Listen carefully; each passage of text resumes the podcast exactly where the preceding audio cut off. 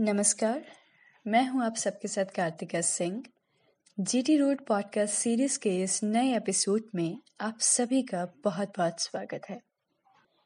तो चलिए, आज की कहानी की शुरुआत करते हैं सुनीता मिश्रा जी की कलम से। मन को किसी करवट चैन नहीं मिल रहा। बहुत चाव था बेटे को डॉक्टर बनाने का। क्या कमी की मैंने?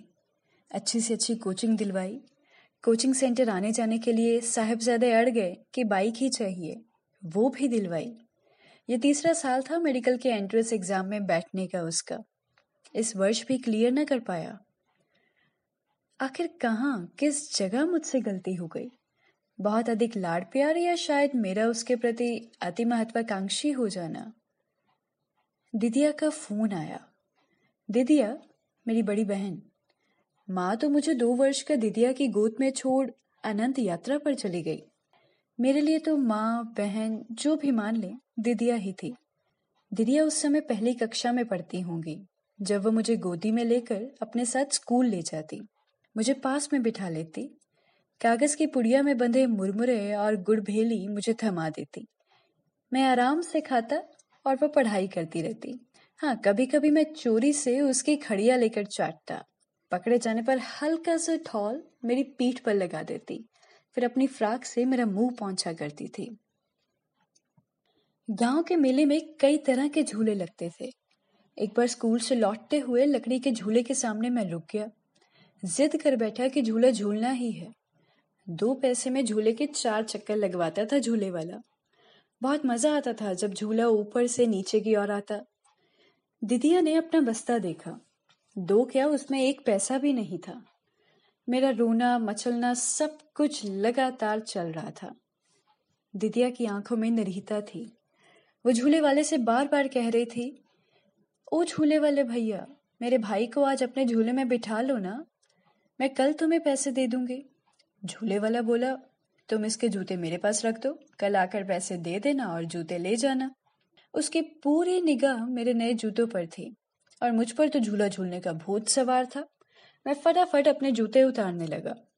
दिदिया ने मुझे रोक दिया और अपनी चप्पलें उतारकर उसकी ओर बढ़ा दी। शायद झूले वाले को सौदा बुरा नहीं लगा होगा। उसने मुझे झूले पर बिठा लिया। दिदिया गरम धूल मिट्टी में नंगे पैर, पैदल मुझे लेकर घर लौटी।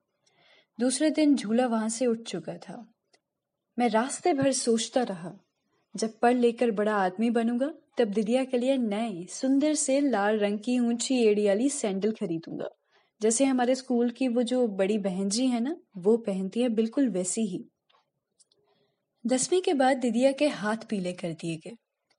वो पढ़ने में बहुत तेज थी, पर बाबू की माली हालत ऐसी नहीं थी कि दो बच्चों की पढ़ाई का खर्च वहन कर सके। ससुराल चली गई दिदिया। उसका ससुराल संयुक्त और संपन्न था। इतनी बड़ी मिठाई की दुकान उस कस्बे में किसी की ना थी। इतनी बड़ी मिठाई की दुकान उस पूरे कस्बे में किसी की भी ना थी। दिदिया के ससुर, दिदिया के ससुर जेठ, पति और देवर दुकान संभालते और हिस्सेदार भी थे दुकान के। दिदिया जब भी मायके आती, मेरे लिए नए कपड़े और मिठाई लेकर आती। जाते समय मेरे हाथों में रुपये रखती। मैं उनके पैर छूता तो आशीर्वाद देती, कहती, खूब पढ़ना और बड़ा आदमी बनना। बाबू का ध्यान रखना, उनकी सेवा करना। समय अपनी गति से चल रहा था। सब कुछ यथावत था। शांत और स्थिर। लेकिन अचानक परिस्थितियाँ उलट गई। परिवार के एक मज़बूत स्तंभ के दहते ही दीवारें आपस में टकराने लगी।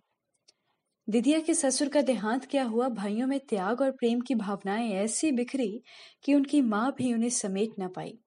जब भी बंटवारा होता है, अपने तब तो विघलित होता ही है। समृद्धि भी श्रीहीन हो जाती है। कहते हैं कि दुख कभी अकेला नहीं आता, बहुत सी परेशानियाँ साथ लेकर आता है। दिदिया को बेटी की तरह प्यार देने वाली उनकी ममता में सास नहीं रही। वो दिन याद है मुझे।